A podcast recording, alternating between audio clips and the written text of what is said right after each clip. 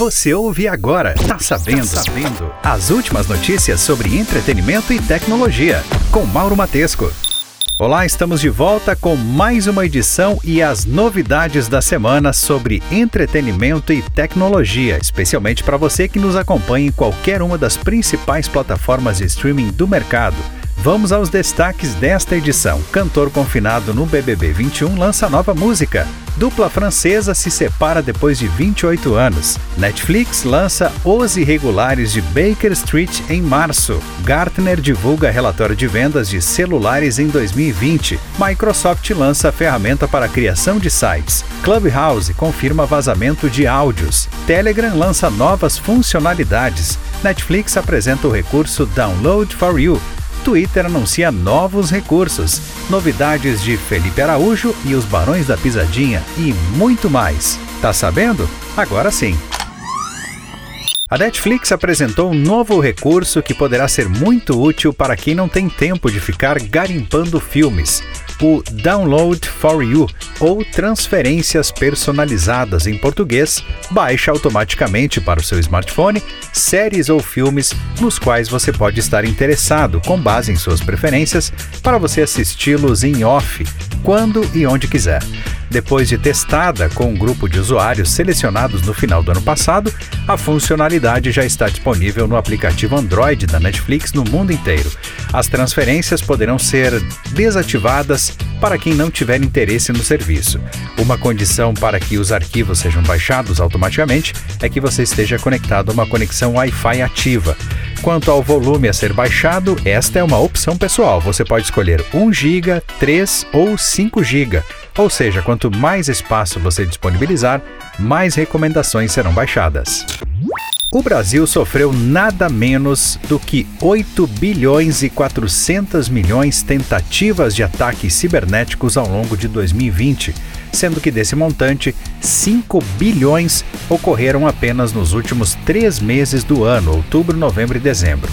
É isso que aponta o mais novo relatório da FortiGuard Labs, laboratório de ameaças da Fortinet. No total, levando em consideração a América Latina como um todo, foram 41 bilhões de tentativas de cyberataques, incluindo campanhas de phishing. Chama atenção também o fato de que os criminosos estão utilizando técnicas cada vez mais avançadas para atingir seus alvos, incluindo inteligência artificial. Um especialista do laboratório ressalta que, para 2021, a expansão das redes 5G deve aumentar ainda mais a superfície de ataques.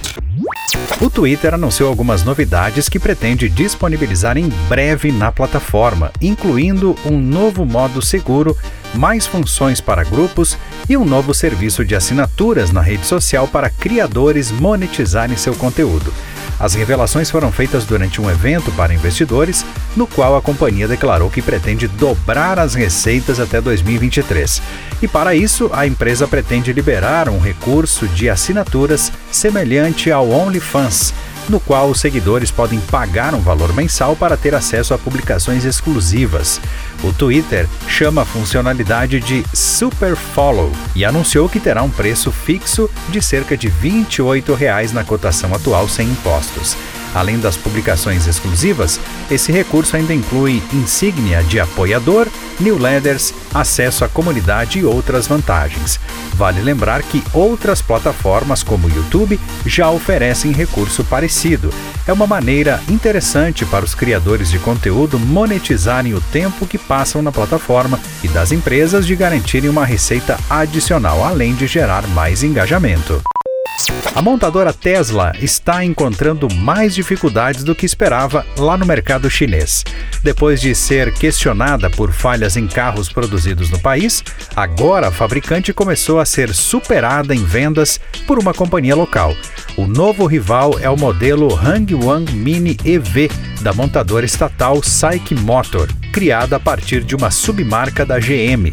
Ele tem sido preferido inclusive pelo preço, em torno de 24 mil reais, com uma versão pouco mais cara que acompanha ar-condicionado. Segundo a BBC, em janeiro deste ano, o veículo chinês vendeu o dobro da Tesla. O diferencial é mesmo o valor, já que o Model 3 custa cerca de 209 mil reais. A pandemia da Covid-19 prejudicou a expansão do mercado de automóveis elétricos na China, mas a superação do momento de maior crise reaqueceu o setor. A Netflix acaba de anunciar que a série espanhola Elite está renovada para uma quinta temporada, além de ter confirmado novas adições ao elenco.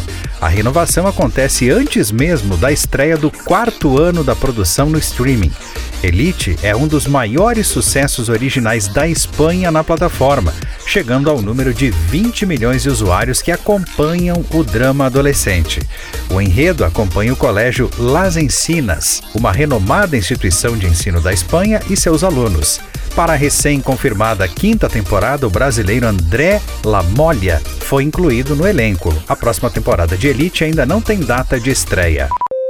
A partir de agora, qualquer tipo de chat do Telegram pode ter habilitada a função auto-excluir mensagens, garantindo mais privacidade e segurança aos participantes de uma conversa individual ou em grupo. Função semelhante a esta já existia no aplicativo, mas apenas nos chamados chats secretos, que precisavam ser habilitados e funcionavam somente no bate-papo entre duas pessoas.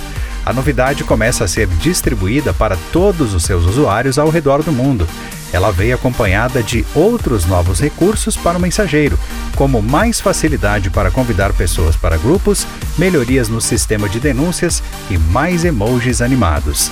A função de auto-excluir mensagens, que exclui automaticamente as mensagens nos chats gerais do Telegram, permite que o usuário ative um temporizador e defina o período durante o qual tais mensagens ficarão disponíveis. O Telegram, que foi o aplicativo mais baixado no mundo em janeiro, está disponível para todos os sistemas operacionais. A Microsoft lançou nesta semana uma ferramenta gratuita para a criação de sites voltada para pequenos negócios. O serviço integra o Digital Marketing Center, uma página especial que auxilia o gerenciamento de redes sociais e publicidade. De acordo com a companhia, a plataforma permite a criação de sites em minutos de uma forma bastante simplificada e intuitiva. O objetivo do lançamento é eliminar barreiras de custo e da falta de tempo de empresas que estão começando, tudo para oferecer a elas uma oportunidade de mostrar seus produtos ou serviços na internet. Apesar da boa novidade, por enquanto, todo o Digital Marketing Center, incluindo a plataforma gratuita para a criação de sites, está disponível somente em inglês. A Microsoft divulgou ainda um tutorial de como iniciar o site. Um novo relatório, desta vez publicado pela consultoria Gartner, revelou que as fabricantes venderam cerca de 200 milhões de celulares a menos em 2020, o que representa uma queda de 12,5% em relação a 2019. Há algumas semanas, pesquisa realizada pela IDC também identificou retração no setor, mas apenas 5,9%. No total, segundo a Gartner, foram vendidos pouco mais de 1 bilhão e 300 milhões de aparelhos entre janeiro e dezembro de 2020, contra aproximadamente 1 bilhão e meio no mesmo período de 2019. Huawei e Samsung foram as marcas que representaram as maiores quedas, 24% e 14,6% respectivamente, embora tenham dividido o pódio ao lado da Apple. Por falar na Apple, o lançamento do primeiro iPhone com 5G e do iPhone SE 2020 foram os principais impulsionadores para os resultados positivos da companhia no ano passado. Outra fabricante que registrou ótimos números foi a Xiaomi. A marca chinesa foi quem mais cresceu em 2020, com 15,7%. Olha, normalmente é assim: uma tecnologia surge de forma repentina, é adotada de forma massiva pelos cidadãos e logo começam a aparecer as primeiras preocupações com questões como a proteção de dados e privacidade. Não poderia ter sido diferente com o Clubhouse. A nova rede social explodiu em popularidade por conta do endosso de várias celebridades, mas já temos as primeiras polêmicas envolvendo sua segurança cibernética. A plataforma confirmou os rumores que circularam na web ao longo dos últimos dias. Um usuário não identificado conseguiu vazar áudios de salas privadas do aplicativo e transmiti-los para um site próprio. Coincidentemente, esse incidente ocorreu logo após a emissão de um alerta do Observatório da Internet da Universidade de Stanford, que se mostrou preocupado com a segurança do software após encontrar falhas estruturais de proteção em seu código-fonte. Para o pesquisador de segurança Robert Potter, o problema é que o aplicativo é um tanto imaturo. O especialista acredita que é natural que os internautas passem a construir sistemas e ferramentas para extrair informações, como já acontece com outras redes sociais. Ao que tudo indica, o festival Lollapalooza será mais uma vez adiado. O festival deveria ter acontecido em abril do ano passado e depois em dezembro. A pandemia da Covid-19 impediu a realização do evento nessas duas ocasiões. A nova data, ainda oficialmente confirmada, é nos dias 10, 11 e 12 de setembro, próximo, mas uma nova mudança deverá ocorrer. Segundo o jornalista José Norberto Fleck, a organização já está se preparando para informar a terceira mudança. O plano agora é o de realizar o Lollapalooza somente em 2022, entre o final de março e começo de abril, a época em que ele tradicionalmente ocorre. Os ingressos já comprados continuam válidos, mas a escalação certamente vai sofrer alterações. O mesmo jornalista já disse que Guns N' Roses, que seria o headliner da primeira noite, já desistiu de vir para a América do Sul. Antes de entrar no BBB 21, Fiuk deixou pronta uma nova canção para ser lançada durante o confinamento dele na casa mais vigiada do Brasil. Amor da Minha Vida acaba de sair simultaneamente ao paredão que teve Carol Conká eliminada com rejeição recorde. A música Amor da Minha Vida é uma faixa curta, menos de 3 minutos, com uma letra romântica e simples sobre uma pessoa que, depois de um longo tempo, reencontra um antigo caso e percebe que a velha paixão ainda está viva. Musicalmente, o cantor chega com uma mistura de soul e pop com arranjo orgânico no estilo do cantor Harry Styles. A dupla francesa Daft Punk, que trilhou uma carreira de sucesso na música eletrônica, decidiu se separar após 28 anos juntos. A notícia foi confirmada por Catherine Fraser, assessora de longa data da banda, ao site Pitchfork mas os motivos do rompimento não foram detalhados. Thomas e Guy Manuel formaram o Daft Punk em Paris no ano de 1993 e o primeiro álbum, Homework, foi lançado em 97. Em 2001, a dupla lançou Discovery e passou a fazer aparições públicas com roupas de robô que acabaram se tornando sua marca registrada. O Daft Punk fez sucesso com Get Lucky, lançado em 2013. Com o trabalho, a dupla garantiu vários prêmios no Grammy, incluindo a categoria Álbum do Ano. Já em 2016, eles lançaram Starboy em parceria com The Weeknd. A cantora Demi Lovato, de 28 anos, revelou detalhes sobre sua overdose quase fatal que sofreu em 2018. Em trechos do documentário Demi Lovato Dancing with Devil, que vai estrear no YouTube dia 23 de março, Demi afirma que sofreu três derrames e um ataque cardíaco. Em julho de 2018, a popstar foi encontrada inconsciente em sua casa em Los Angeles após uma overdose, meses após uma recaída. Demi, que lutou contra o vício em drogas, drogas e álcool nos últimos anos, passou quase duas semanas no hospital antes de se submeter a um tratamento em uma clínica de reabilitação e ficar sóbria por meses. Março chegou com mais uma série para maratonar. A Netflix Brasil divulgou o trailer legendado de Os Irregulares de Baker Street, que vai estrear na plataforma dia 26 de março. Ambientada na Londres do século XIX, a primeira temporada da série vai acompanhar um grupo de jovens que se dedica a solucionar crimes sobrenaturais a pedido do Dr. Watson e de seu parceiro Sherlock Holmes. Essa não é a primeira obra do tipo, já que em 2007 foi lançado o filme para a TV Sherlock Holmes and the Baker Street Regulars, estrelado por Jonathan Price do filme Dois Papas. Classificado pela Netflix como sinistra, irreverente e empolgante, Os Irregulares de Baker Street já tem uma landing page na plataforma de streaming. Depois de adiar a implementação de novos termos de privacidade, o mensageiro WhatsApp voltou a tocar no assunto. A companhia já anunciou o novo prazo para aceite da política, que entra em vigor em 15 de maio de 2021, e agora detalhou o que acontece com quem se recusar a acatar as regras. Basicamente, a conta permanecerá ativa, mas o usuário, depois de algumas semanas, será proibido de enviar ou receber mensagem de texto, ou seja, o principal recurso do aplicativo de bate-papo. A limitação das funcionalidades está relacionada aos termos de serviço e política de privacidade do WhatsApp, que foram revisados e atualizados com novidades em relação à coleta de dados durante a interação com contas comerciais.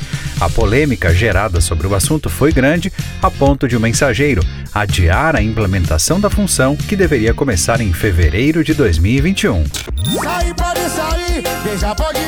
Quero Ver é Me Esquecer é o título da nova música cantada pelo duo baiano de forró Os Barões da Pisadinha na companhia de Jorge, cantor da dupla sertaneja Jorge Mateus.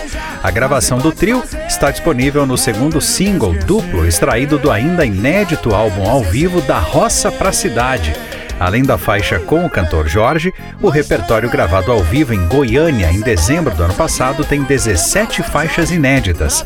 A única regravação do disco é Meia-Noite, composição de Zé Medalha, lançada em 2018 na voz do cantor piauiense de forró Caio Costa. A previsão é de que todas as 18 faixas do álbum ao vivo de Os Barões da Pisadinha estejam disponíveis até agosto deste ano de 2021.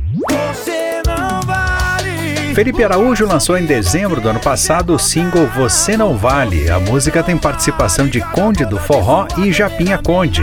O EP completo foi lançado na semana passada. A música de trabalho do novo disco se chama Mais Um. Na gravação, promovida com um clipe, Felipe Araújo se junta com a dupla sertaneja Mateus e Cauã. As outras músicas do EP são Lixeira, Sofrendo no Mercado e a faixa título Outros 500, além da já conhecida Você Não Vale. Pessoas com idade entre 25 e 34 anos tiveram maior interesse e começaram um curso preparatório para concursos públicos no país durante 2020. A geração Y foi responsável sozinha por mais de 42% da procura, segundo um recente levantamento feito pelo Gran Cursos Online, empresa especializada na capacitação de candidatos para concursos públicos no Brasil. Entre os principais motivos estão a desejada estabilidade empregatícia, além dos salários acima da média, os diversos benefícios e a possibilidade de crescimento conforme o tempo de carreira. Segundo o mapeamento, pouco mais de 30% estão na faixa entre 18 e 24 anos, aparecendo logo na segunda posição dessa lista, enquanto os interessados entre 35 e 44 anos correspondem a 13% do total e assumem a terceira posição. A pesquisa destaca ainda que, do total de candidatos que investiram na preparação, o gênero feminino representa mais da metade, com 56,5%, enquanto o gênero masculino soma 43,5%. Você ouviu? Tá sabendo.